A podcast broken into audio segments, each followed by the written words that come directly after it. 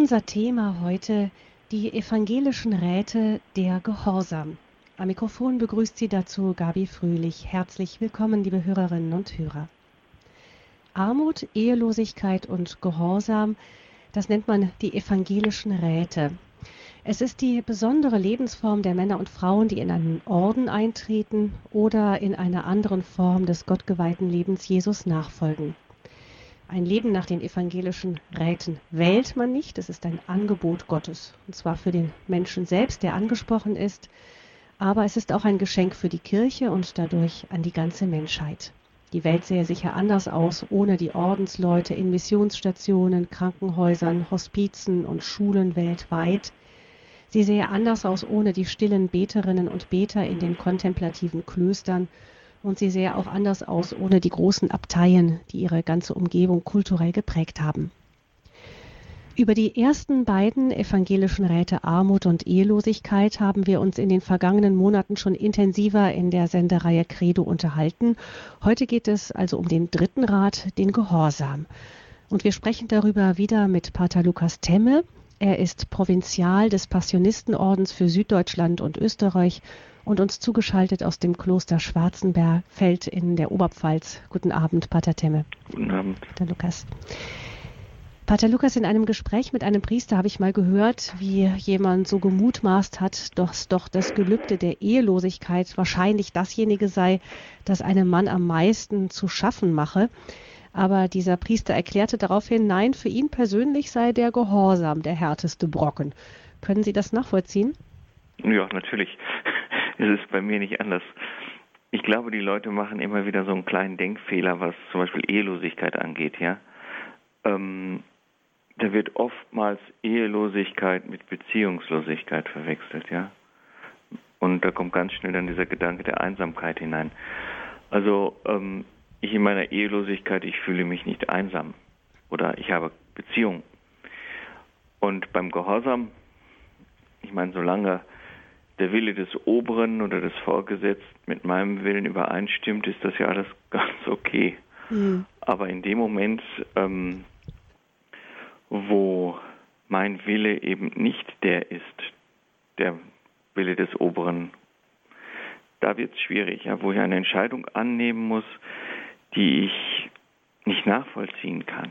Ja, wenn es vielleicht um, um die Übernahme einer neuen Aufgabe geht, über eine Versetzung, die ich überhaupt nicht verstehe, da wird es schwierig und da kann man dann auch, denke ich, richtig ähm, in eine leidvolle Situation hineinkommen. Ja? Mhm. Und also für mich ist der Gehorsam auch oft der schwierige von beiden Seiten. Ja. Mhm. Über die, das Leben von Beziehungen in der im Gelübde der Ehelosigkeit, da haben wir uns in der vergangenen mhm. Sendungen auch ähm, ausführlicher drüber unterhalten. Ähm, wir haben da auch in den vergangenen Sendungen weniger versucht, den Verzicht in den Blick zu nehmen, der mit den evangelischen Räten verbunden ist, sondern vor allem eben auch den Gewinn. Das, ich erinnere mich, dass das auch viel ein Gewinn an Freiheit und an der Möglichkeit einer engen Bindung an Jesus Christus selbst ist. Wie würden Sie denn, Sie haben gerade schon angesprochen, was manchmal echt schwierig sein kann, wenn es um konkreten Gehorsam geht, in einer Entscheidung, wo man vielleicht innerlich nicht ganz so konform geht. Wie würden Sie denn den Gewinn beim Gelübde des Gehorsams umschreiben? Mhm. Also da möchte ich ein bisschen weiter ausholen. Ja? Ähm, ich glaube, wir müssen hinter den Gehorsam schauen. Ja? Ähm, der Gewinn dieses Gehorsams ist ja eigentlich schon die, ja, die Grundlage des ganzen Ordenslebens, dieses Streben Streben nach Vollkommenheit, Streben nach Heiligkeit im Leben, ja, ähm, Streben danach, die Nachfolge Christi so gut wie möglich zu leben und Zeugnis zu geben vom Herrn. Das ist ja so dieses, die Antriebskraft ja, oder die, das Fundament, auf dem unser Ordensleben stehen sollte. Und ähm, im Gehorsam, in der Autorität gegenüber sehe ich ja den Willen Gottes ja, möglichst gut vergegenwärtigt. Ja. Ähm, mhm. Ich kann davon ausgehen, dass mein Oberer wirklich ähm, den Willen Gottes erkennen kann.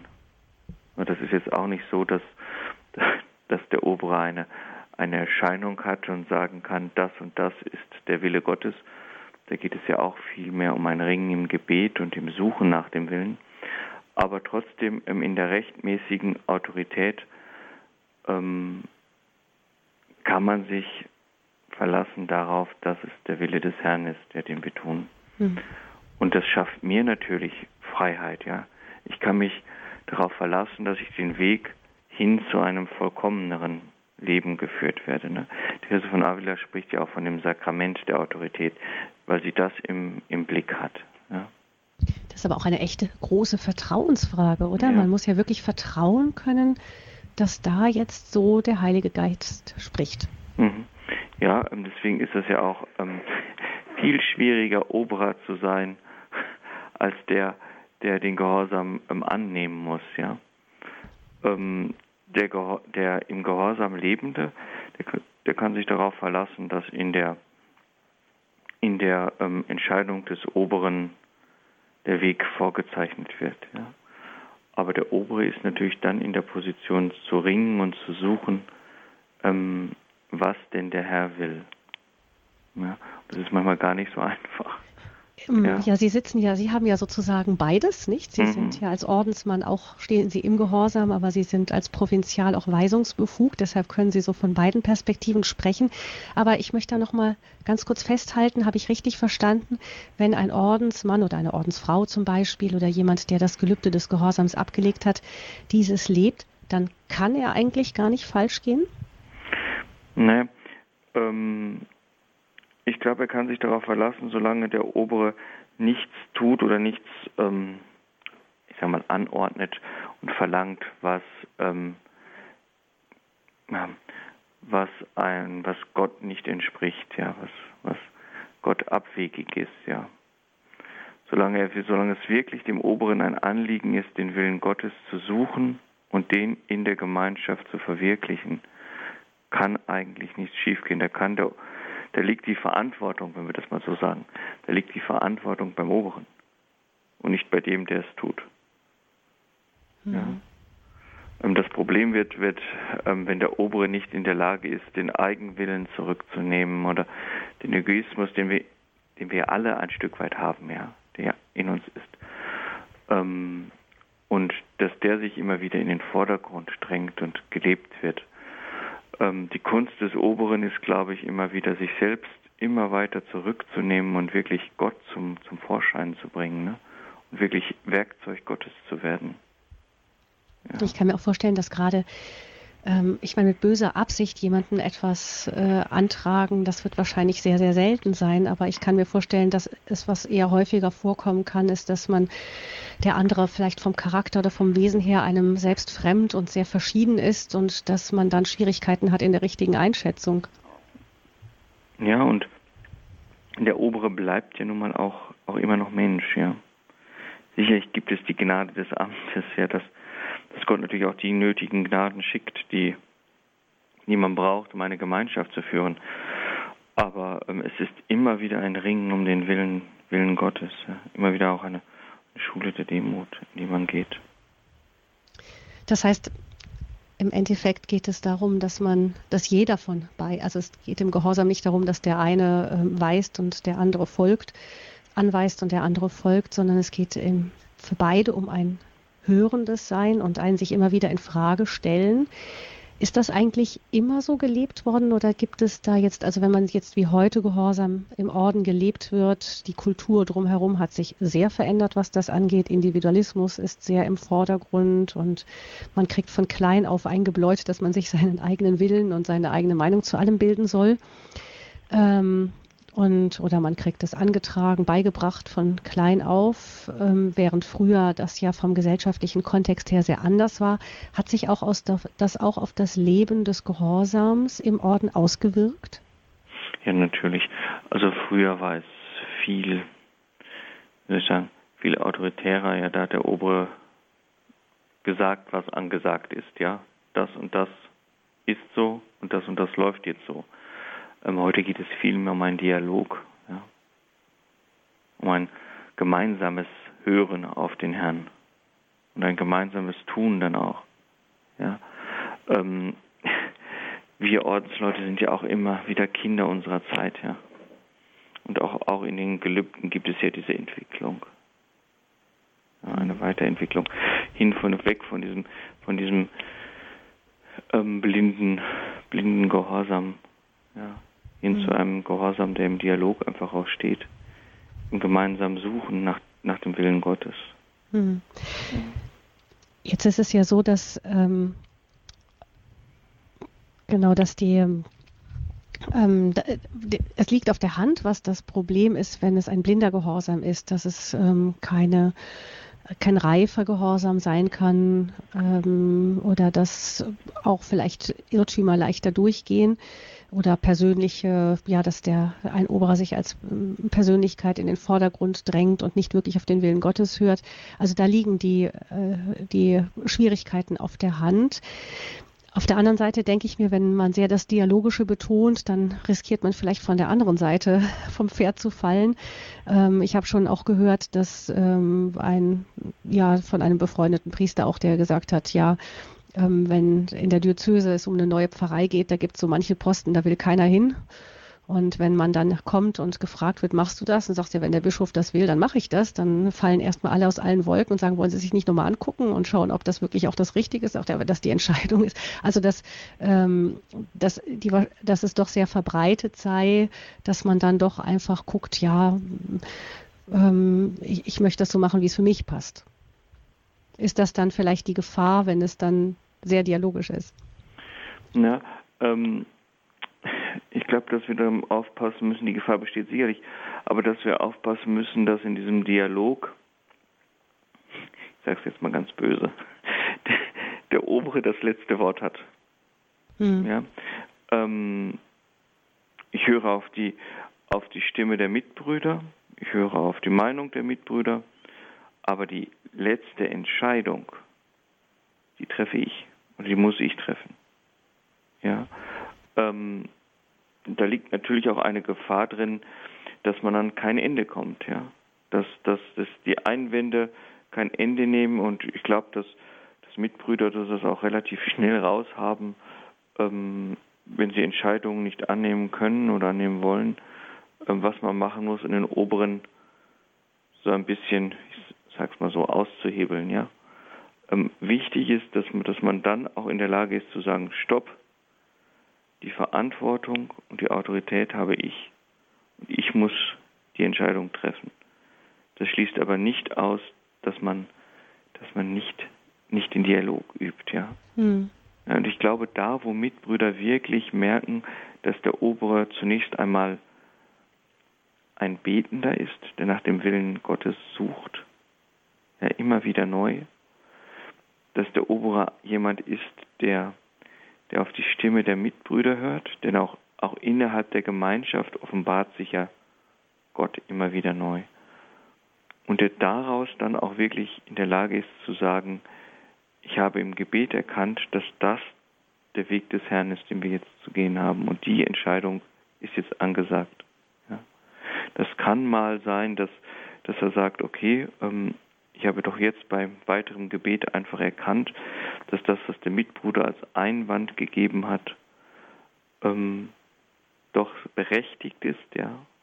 Und ich ändere meine Meinung nochmal.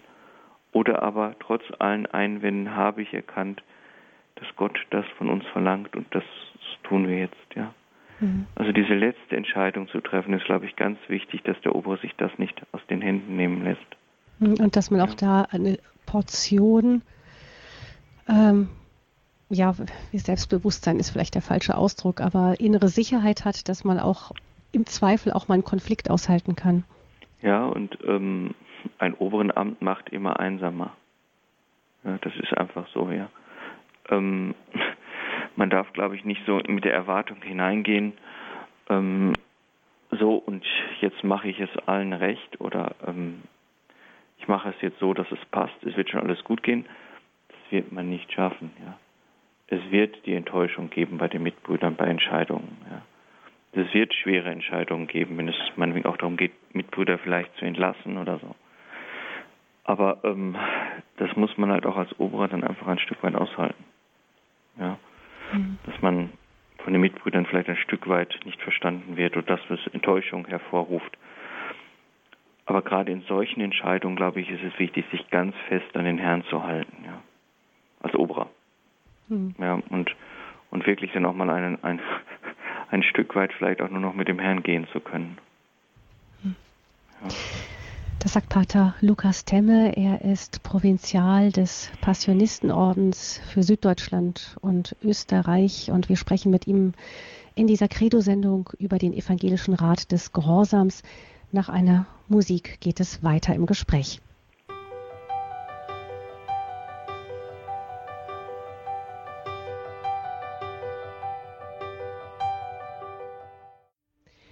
Sie hören die Credo-Sendung bei Radio Hureb. Es geht heute um die evangelischen Räte, Teil 3 der Gehorsam. Wir haben in früheren Sendungen gesprochen über den evangelischen Rat der Armut und dann der Ehelosigkeit. Heute geht es also um den Gehorsam und Pater Lukas Temme hat uns aus seiner Erfahrung schon erzählt als Provinzial des Passionistenordens, ähm, als Ordensmann, der selber das Gelübde des Gehorsams abgelegt hat, aber auch als ein Oberer, der weisungsbefugt ist für andere Ordensbrüder.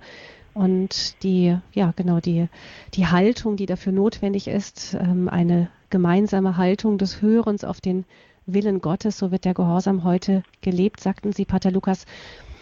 Eigentlich ist der Gehorsam ja etwas, was jedem Menschen irgendwo abverlangt wird. Also wir hören das nicht gerne, aber es gibt und wir tun uns auch vielleicht gerade als Menschen, die es gelernt haben und es sich auch wünschen, Entscheidungen möglichst selbst zu treffen, äh, nehmen wir es manchmal schwer, heutzutage schwer als, schwerer als frühere Generationen, dass wir zum Beispiel gegenüber den ähm, sogenannten Schicksalsschlägen des Lebens gehorsam sein müssen. Das kann Krankheit sein, äh, physische, psychische Grenzen, finanzielle Grenzen, auch manchmal, ich kann nicht alles mir leisten, was ich gerne würde.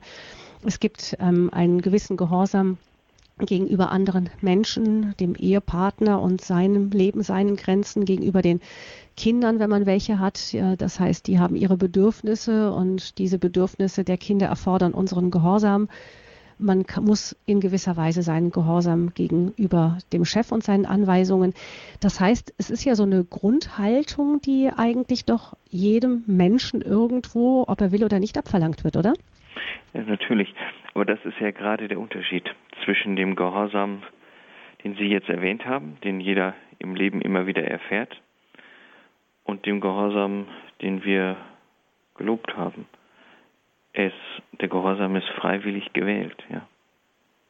Ähm, während mir Krankheit, Beruf, Familie und so weiter doch die, die Grenzen meines Tuns aufzeigen, denn auch der Gehorsam abverlangt wird, ist der Gehorsam des Ordensgelübdes doch eine freiwillige Wahl, die ich wähle um eines höheren Gutes willen, ja. Mhm. ja.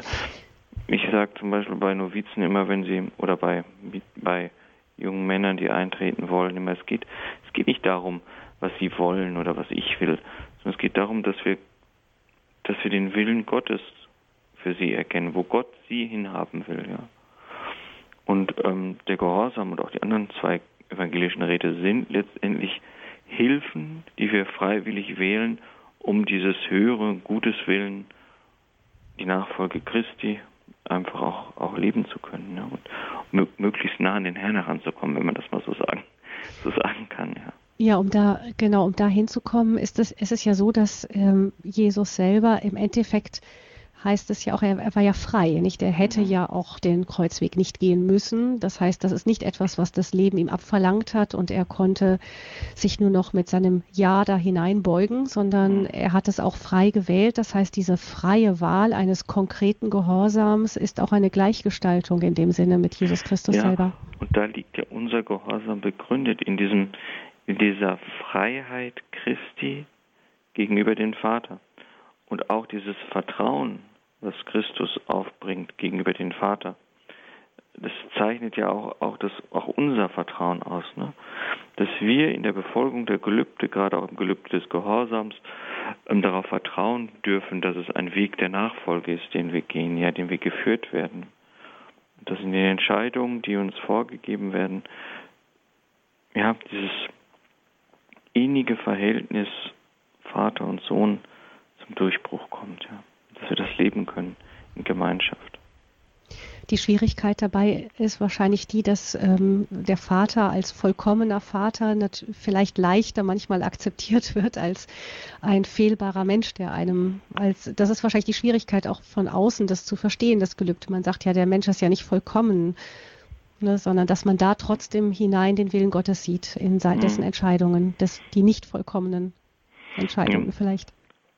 Ich glaube, dass es deswegen auch so wichtig ist, dass Menschen oder dass Mitbrüder ähm, einfach auch ähm, erfahren können, dass ein Oberer nach dem, also um den Willen ringt, ja, dass der nicht, ich sag's mal, so Kraft des Amtes die die volle Weisheit hat, ja, und alles weiß, sondern dass es wirklich, es geht nur über das Gebet, über den Kontakt zum Herrn da denke ich, ähm, müssen Mitbrüder immer wieder erspüren können, dass, dass der Obere zunächst einmal ein betender Mensch ist, ja, und ähm, da um den Willen Gottes ringt. Hm. Gucken wir mal ins Konkrete, wie ähm, Sie bei sich so eben dieses, dieses Gelübde des Gehorsams leben im Orden der Passionisten oder Sie persönlich auch wenn Sie jetzt zum Beispiel ähm, es um eine Entscheidung für einen Ordensmitbruder geht, wie gehen Sie davor, wenn es jetzt zum Beispiel darum geht, ähm, ihn zu versetzen oder ihm eine neue Verantwortung zu übertragen? Wie kann man sich das konkret vorstellen? Also zunächst mache mach ich, mach ich das mal so. Ich bin ja auch nicht allein in der Provinzleitung. Ja, ich habe auch zwei Konsultoren die mich beraten und die bei solchen Entscheidungen natürlich ähm, ihre Meinung dazu abgeben. Und das ist dann meistens so der erste Schritt, dass ich in einem Konsult sage, das und das habe ich vor oder das und das möchte ich tun. Was meint ihr dazu?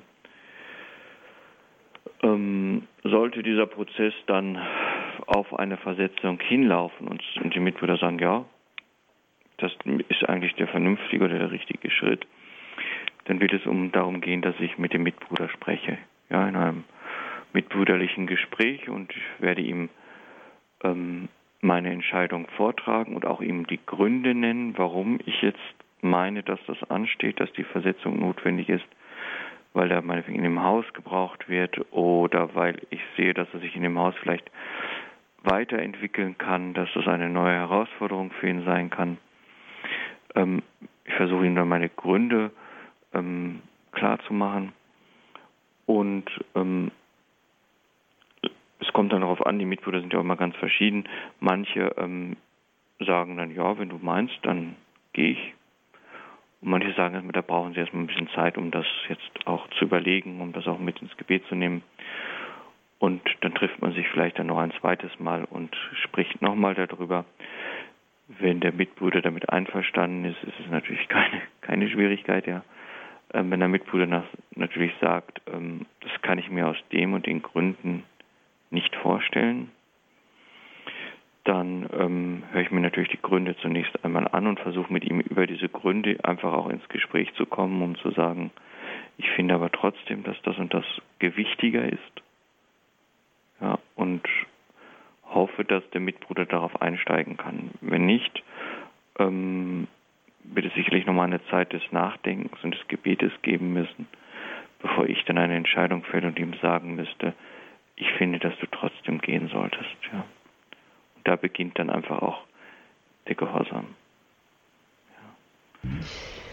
Jetzt mal die Perspektive gewechselt von der anderen Seite aus, demjenigen, also der der das Gelübde des Gehorsams lebt. Was glauben Sie, was ist bei dem wichtig in diesem Hören? Wo, ähm, wo sind so Punkte? Wie, was, wie wünschen Sie sich, dass jemand den Gehorsam lebt, wenn Sie ihn so gegenüber haben als Provinzial? Also für mich ist wichtig, dass der andere meine Entscheidung so gut es geht nachvollziehen kann. Ja. Ähm, und dass er nicht mir nur stumm gegenüber sitzt und sagt, ja, ja, ja, mache ich, ja.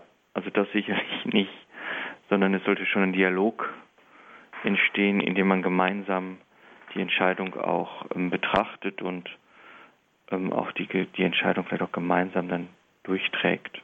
Ja.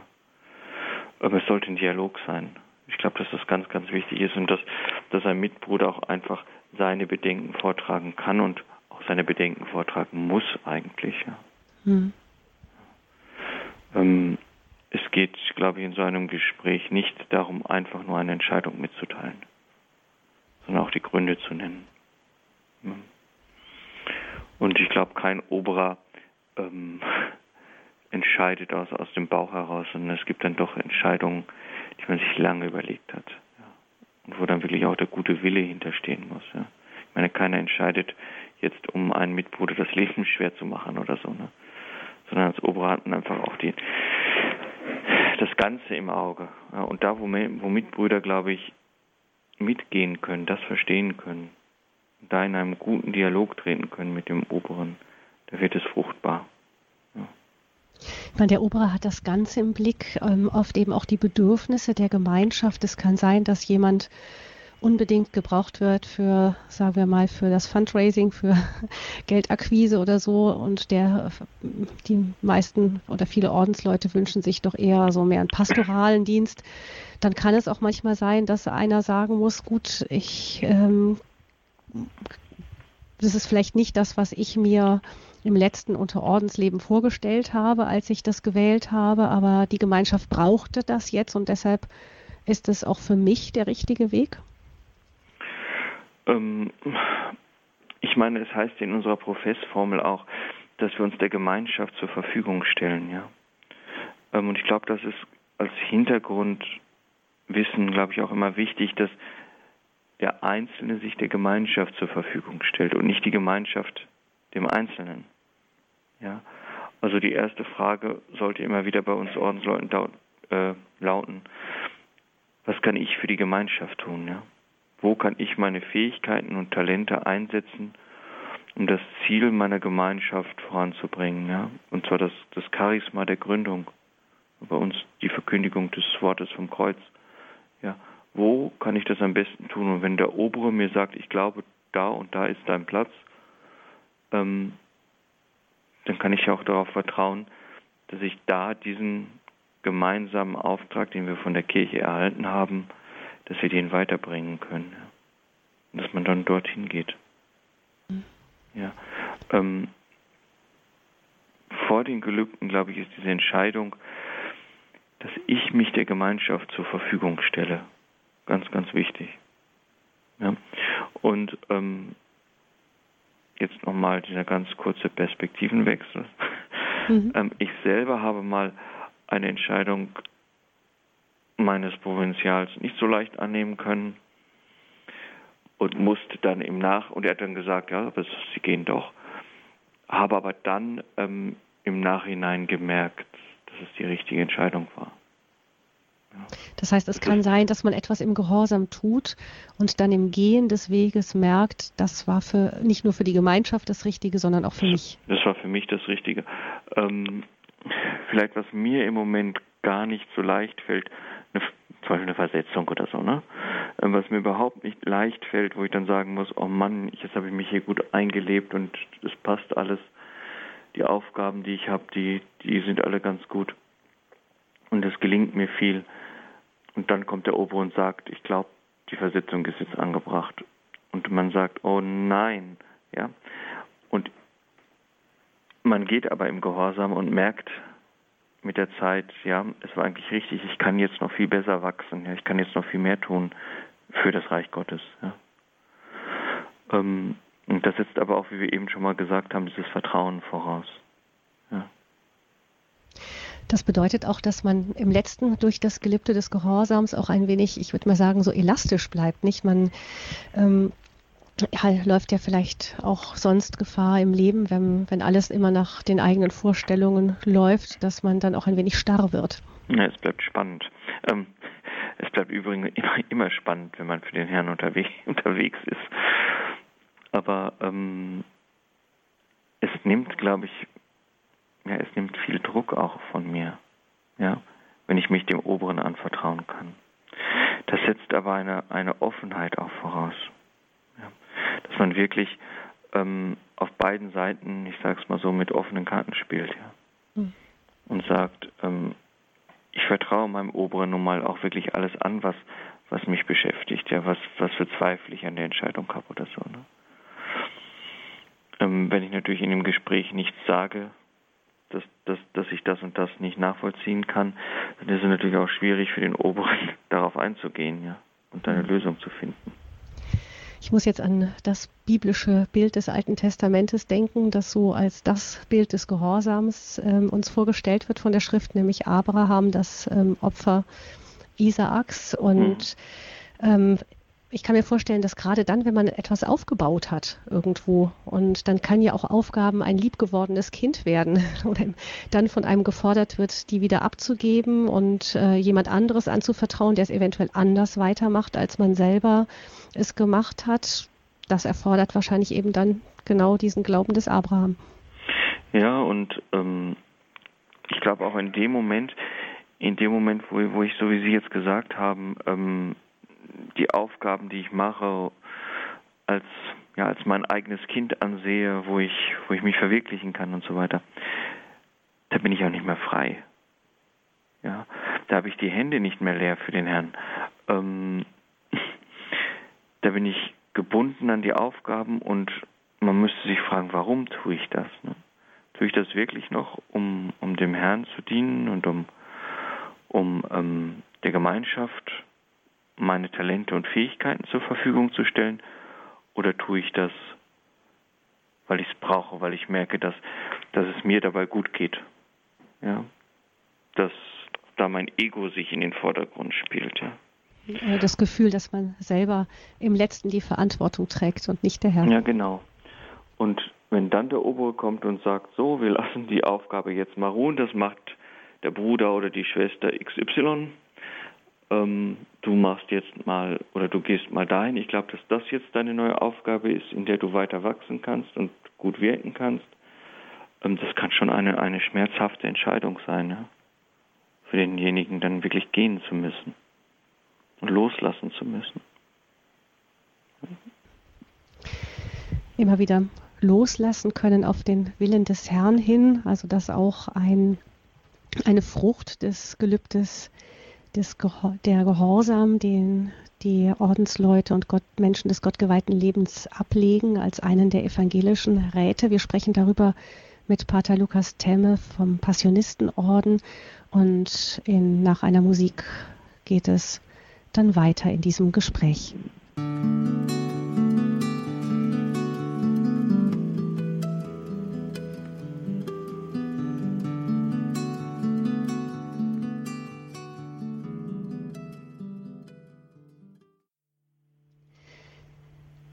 Das Gelübde des Gehorsams hilft denjenigen, die es abgelegt haben, dabei elastisch zu bleiben, für den Willen Gottes anschmiegsam zu bleiben und immer wieder mit leeren Händen vor Gott zu stehen, um sich diese leeren Hände wieder neu füllen zu lassen. Das hat Pater Lukas Temme gesagt. Er ist Provinzial des Passionistenordens und spricht mit uns über den evangelischen Rat des Gehorsams, eines der drei Ordensgelübde. Pater Lukas, gucken wir vielleicht auch doch nochmal auf das, was uns dieses Gelübde des Gehorsams ähm, insgesamt zu sagen hat, auch für unser Christsein, für alle Menschen, die ihren Glauben intensiv leben möchten.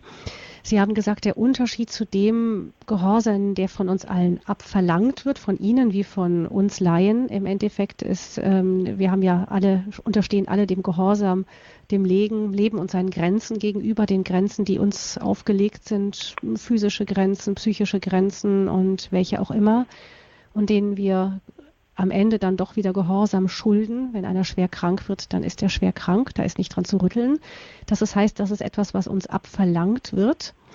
Dann gibt es aber auch den freien Gehorsam, das heißt, das ist dieses Gelübde, das Sie abgelegt haben als Ordensmann, ähm, dass Sie sich dem der Weisung eines Oberen unterstellen. Das ist frei gewählt. Ich versuche jetzt gerade noch mal auch ein paar Parallelen zu ziehen oder das, was uns dieses Gelübde auch eben für unser Christenleben insgesamt zu sagen hat. Das heißt, es gibt so einen Gehorsam, dem wir nicht im Zwang unterliegen und das zeigt ja im Endeffekt auch, ähm, der Unterschied zwischen Adam und Eva, die, das ist ja das biblische Bild dafür, die eben eine, eine Gehorsam, den sie hätten frei wählen können, eben sich nicht unterworfen haben, sondern anders gehandelt haben gegenüber Gott, während Maria eben wieder das biblische Gegenbild dazu das anders gemacht hat. Ähm, das heißt, wir stehen auch als Christen immer wieder vor der Frage, auch gehorsam gegenüber dem Willen Gottes, den wir erkennen und den frei anzunehmen oder uns dem zu verweigern, oder? Ja, ich meine, das ist ja, das ist ja eigentlich einer der Grundgehorsam, ne? ähm, den wir eigentlich auch bei der Taufe annehmen. Ja, dass wir, dass wir Gott, indem wir unseren Vater erkennen, indem wir ähm, ja, dem wir vertrauen, von dem wir überzeugt sind oder überzeugt sein sollten, ähm, dass er derjenige ist, der meinem Leben,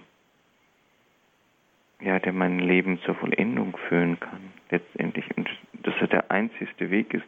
Jesus Christus sagt das ja immer wieder, dass wir den auch dem Gehorsam schuldig sein müssen, ja. Und ähm, die Sünde ist ja eben nun mal auch diese Abkehr von Gott, ja.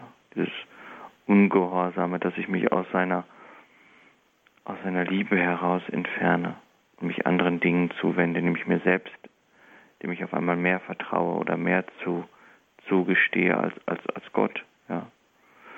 Ähm, ich denke, da wird jeder Christ immer wieder neu ringen müssen und kämpfen müssen, ähm, dass er sein Leben dem Willen Gottes anvertraut und sagt, ich weiß, dass Gott, der ja die Liebe ist, ähm, mich nur immer einen Weg des Heiles führen kann und will. Ja, und wir müssen halt uns immer wieder neu aufmachen, dass wir auf diesem Weg vorankommen. Auch wenn wir, wieder in die Sünde gefallen sind, ja, und sagen, ähm, jetzt bin ich doch wieder meinem Willen mehr gefolgt, jetzt war ich wieder ungehorsam Gott gegenüber. Dass wir sagen, ich fange wieder von neuem an, mich diesem, diesem Gehorsam anzuvertrauen auch und mich von Gott wieder ja, wie ein Kind an die Hand nehmen zu lassen und führen zu lassen. Es wird sicherlich ein lebenslanger Prozess sein, da immer wieder neu zu beginnen. Denn der Vollender unseres Lebens ist Gott. Aber das Beginnen, das immer wieder neu anfangen, das liegt bei uns. Mhm. Ja. Und da gibt es auch Wege der freien Verpflichtung, die wir als Christen auf anderen Berufungswegen annehmen. Zum Beispiel, wenn ich die Ehe wähle. Und auch das ist ja ein, ein sich freies sich unterwerfen ähm, einer bestimmten Beziehung in einer anderen Form natürlich. Aber auch da wird ja Gehorsam gegenüber dem Ehepartner im gewissen Sinne anders als im Ordensleben sicher, aber auch eben dialogisch ähm, wird auch verlangt. Das heißt, ähm, auch da sieht man ja, wäre man frei, auch auszubrechen und zu sagen, ich ähm, mache da nicht mehr mit. Oder man sagt, okay, auch in schwierigen Zeiten bleibe ich dabei und unterwerfe mich dem.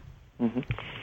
Ja, aber ich sehe ja auch in der Ehe, also in der sakramentalen Ehe, eben ähm, den Dritten, nämlich Gott, ja, der mich im, im Ehesakrament ja auch wieder diesen Weg, den ich eben genannt habe, den Weg des Heiles führt, ja. Und ähm, in der Ehe geht es genauso wie im Ordensleben um dieses Ringen nach dem Willen Gottes, ja, nach dem, nach dem Suchen. Und setzt ein Gehorsam, einen gegenseitigen Gehorsam einfach voraus, ja. Hm. Das heißt, auch da ist es wie in so vielen oder wie in den anderen ähm, Gelübden haben wir ja gesehen, dass das auch ähm, die Ordensleute, wie sie ihre Räte leben, immer auch wieder etwas ausstrahlen auf das Leben der Christen, die in anderen Berufungsformen leben. Mir fällt bei Gehorsam auch noch das Wort Demut ein. Was hat das mit dem Gehorsam zu tun? Ja, ähm, es braucht natürlich auf beiden Seiten des Gehorsams ähm, Demut, ja, sich auf den anderen einzulassen. Demut, Entscheidungen anzunehmen und Demut, Entscheidungen auszusprechen. Dann auch wieder die Demut, ähm, ja, Gott gegenüber. Ja, den Willen, der ausgesprochen wird, als den Willen Gottes anzunehmen und meinen eigenen hinten anzustellen, ja, und zu sagen, ähm, dieser Wille, der sich im Willen des Oberen offenbart oder zeigt, den nehme ich jetzt auf, ja. Das setzt natürlich eine Demut voraus, ja.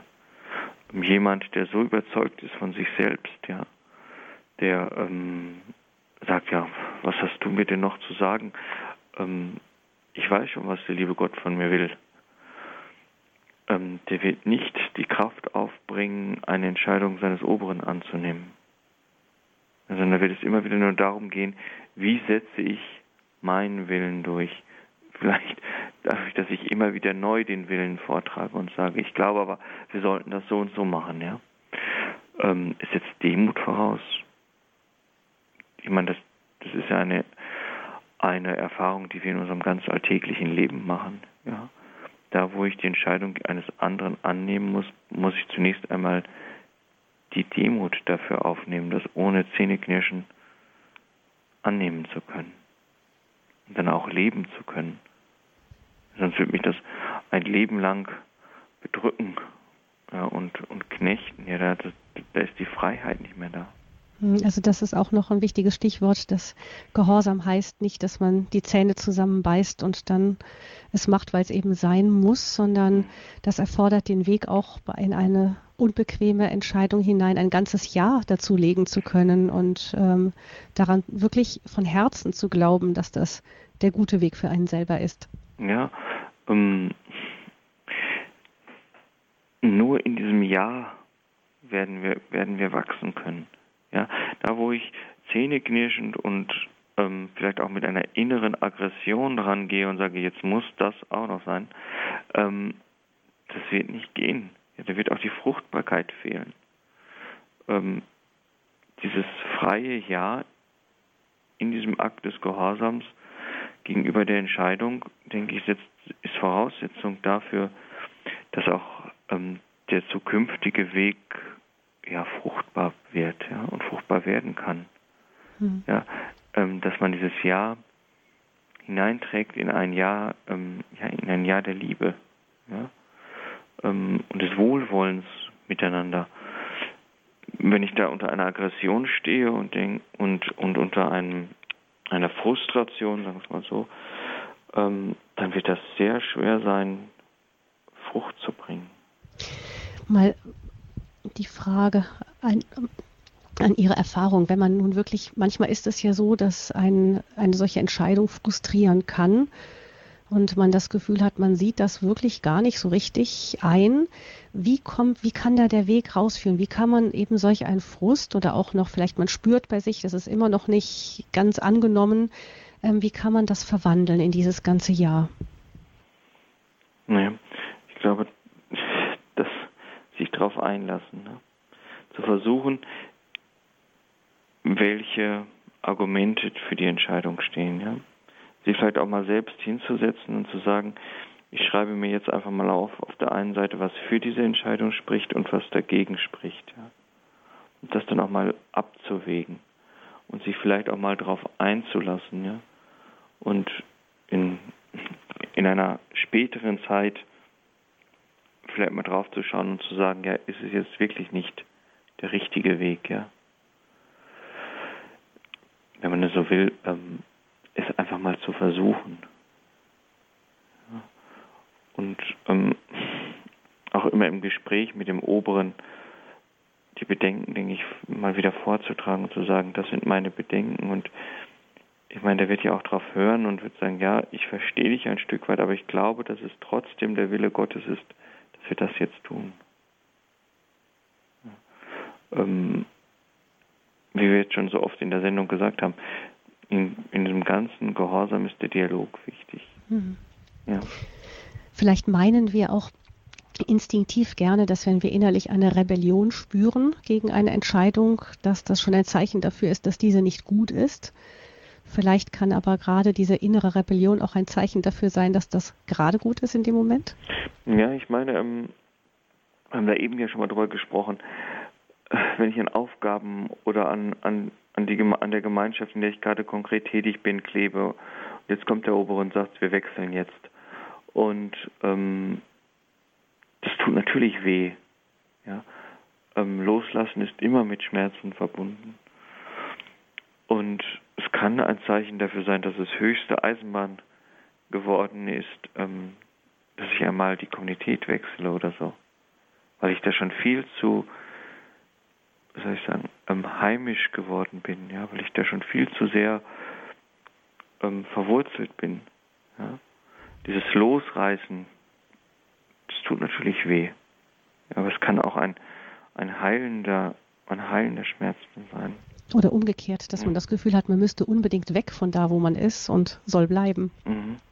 Ja, natürlich, wenn ich in einer Situation bin, die, in der ich mich nicht wohlfühle, die, die vielleicht auch beängstigend für mich ist, ähm, aber ich kann natürlich in diese Situation hineinwachsen. Ne? Schauen Sie mal auf Ihr Leben. Ähm, wir wachsen ja eigentlich immer dann, ähm, wenn wir in Situationen sind, die uns gar nicht so behagen. Ja, in schweren Situationen wachsen wir, in den leichten wachsen wir nicht. Was machen Sie denn, wenn ähm, wenn Sie das Gefühl haben, als Ordensmann zum Beispiel Ihre Oberen treffen die Entscheidung nicht wirklich so sehr im Gebet oder Sie haben das Gefühl, wirklich völlig unverstanden zu sein in dem, wie Sie sind. Ich, ich, ich nenne jetzt mal, ich denke an einen Fall, wo jemand sagte, ach, er ist seiner Ordensleitung zu konservativ, die können irgendwie gar nichts richtig mit ihm anfangen und so. Was, was machen Sie in so einem Moment? Also ich denke, Erst einmal hat jeder Ordensmann oder sollte jeder Ordensmann einen geistlichen Begleiter haben, ja, jemand, der einem bei solchen Gewissensfragen dann auch zur Seite steht und, und auch raten kann, der von außen drauf schaut, ne? Also zusätzlich zu dem Oberen auf jeden Fall auch der geistliche ja, Begleiter. Natürlich, ähm, auf, jede, auf jeden Fall. Und ähm, sich mit dem dann auch wirklich besprechen und zu sagen, ähm, wie schaut das denn aus, wenn man von außen drauf schaut? Ja, was ist denn das Wichtige? Und dann halt auch immer mit der mit dem Oberen im Gespräch bleiben und zu sagen, ähm, das und das kann ich überhaupt nicht nachvollziehen und ich habe das und das Gefühl. Ich habe das Gefühl, dass Sie mir vermitteln, dass ich zu konservativ bin. Habe ich damit recht? Ja. Und wenn der Obere Ja sagt, dann, dann muss eine Lösung her, ja. Da muss man gucken, ähm, was ansteht an Entscheidungen. Hm. Ja, was man nicht machen soll, ist schlucken. Hm. Ja, ähm, das kann man sicherlich eine Zeit lang aushalten, aber irgendwann ist der Druck einfach zu quälend und zu groß. Das kann keiner aushalten.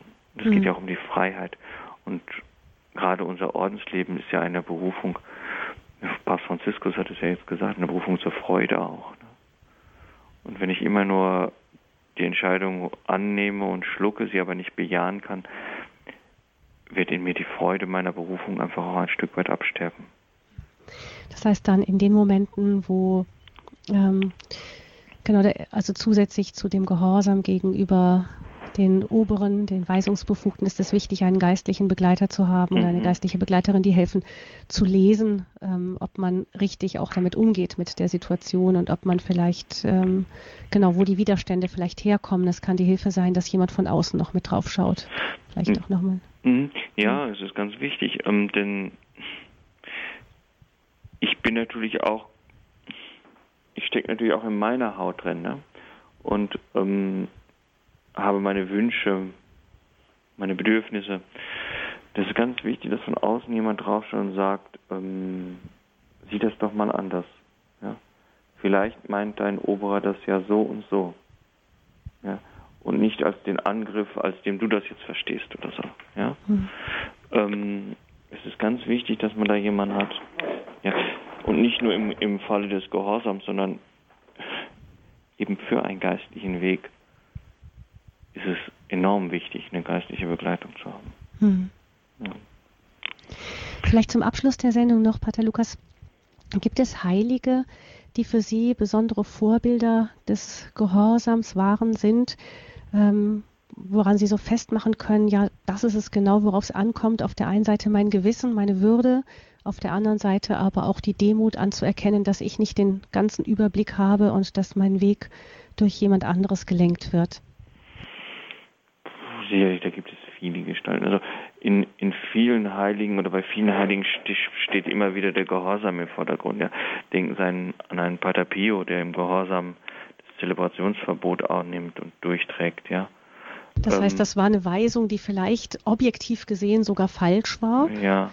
Aber die, die er als subjektiv in dem Moment für sich als richtig empfunden hat, gesagt, die Orden haben diese Befugnis, deshalb nehme ich sie an. Genau. Und ähm, der trotzdem ähm, seinen Weg gehen kann und trotzdem ein, ein großer Heiliger der Kirche wird. Ja. Ähm, es gibt viele, viele Heilige, gerade Ordensheilige, die, ähm, die den Gehorsam leben. Ja.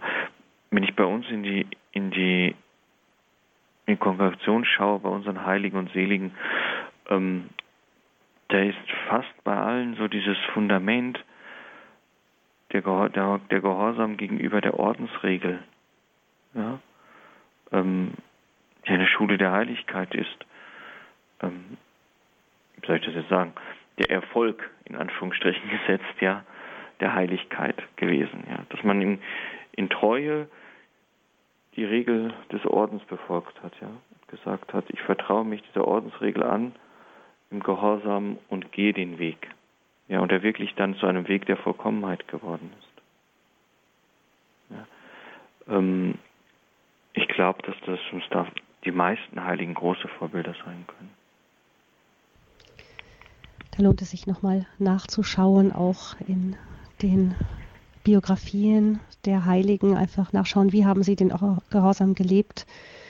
Ähm, auch, aber vielleicht auch die Grenzen. Ich denke vielleicht auch die zum Beispiel an Hildegard von Bingen, die aufgefordert wurde, wenn ich mich recht erinnere, das Grab eines, ähm, eines Mannes zu zeigen, der äh, unter Kirchenbann gestanden hatte, wo sie aber der Überzeugung war, dass der dass der ähm, zu Recht eben in geweihter Erde bestattet wurde und deshalb in dem Fall nicht gehorcht hat, weil es einfach kein, weil sie da nicht sah, dass sie dass sie dem Gehorsam unterstand, wenn ich das richtig in Erinnerung mhm. habe. Aber auf der anderen Seite, dass sie dann eben auch als Kloster die Messe lange nicht feiern durften, das hat sie im Gehorsam angenommen, weil sie da dann wieder sah, das eine war eine Gewissensentscheidung und das andere war eine echte Gehorsamsentscheidung, da auch zu unterscheiden, nicht? Ja, ich glaube, man muss dieses Ringen immer wieder auch sehen, auch bei den Heiligen, ja, die dann um, um den Gehorsam ringen müssen und vielleicht auch ein Stück weit darunter leiden zunächst einmal. Ähm, da sind sie uns gerade da, sind sie uns Vorbilder ja, in dem Ringen um den Willen Gottes. Ja. Und sicherlich gibt es Entscheidungen, wo dann auch, auch die, die, die Gewissensentscheidung ins Spiel kommt. Ja. Aber das denke ich wäre ein anderes Thema, darüber nachzudenken, mhm. wo das Gewissen dann ausschlaggebend wird. Mhm. Ja deinem Hörensein gegenüber Gott. Und das ist ja auch der tiefste Sinn des Gehorsams. Vielen herzlichen Dank, Pater. Lukas Temme, für diese Stunde, gemeinsame Stunde mit uns über den evangelischen Rat des Gehorsams. Wir haben damit auch diesen Dreiteiler abgeschlossen nach Armut, Ehelosigkeit. Nun der Gehorsam. Vielen, vielen herzlichen Dank, Pater Lukas. Bitte, gerne. Vielleicht stellen wir ans Ende dieser Sendung noch ein kurzes Gebet und Ihren Segen, Pater Lukas. Ich verabschiede mich aber davor schon von Ihnen, liebe Hörerinnen und Hörer, und wünsche allen einen gesegneten Abend. Ihre Gabi Fröhlich. Und wir bitten nun Pater Lukas noch um seinen Segen dazu. Mhm. Der Herr sei mit euch. Und mit deinem Geiste.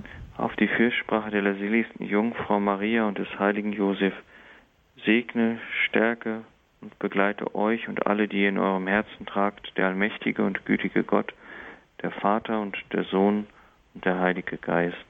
Amen. Amen. Gelobt sei Jesus Christus. In Ewigkeit. Amen.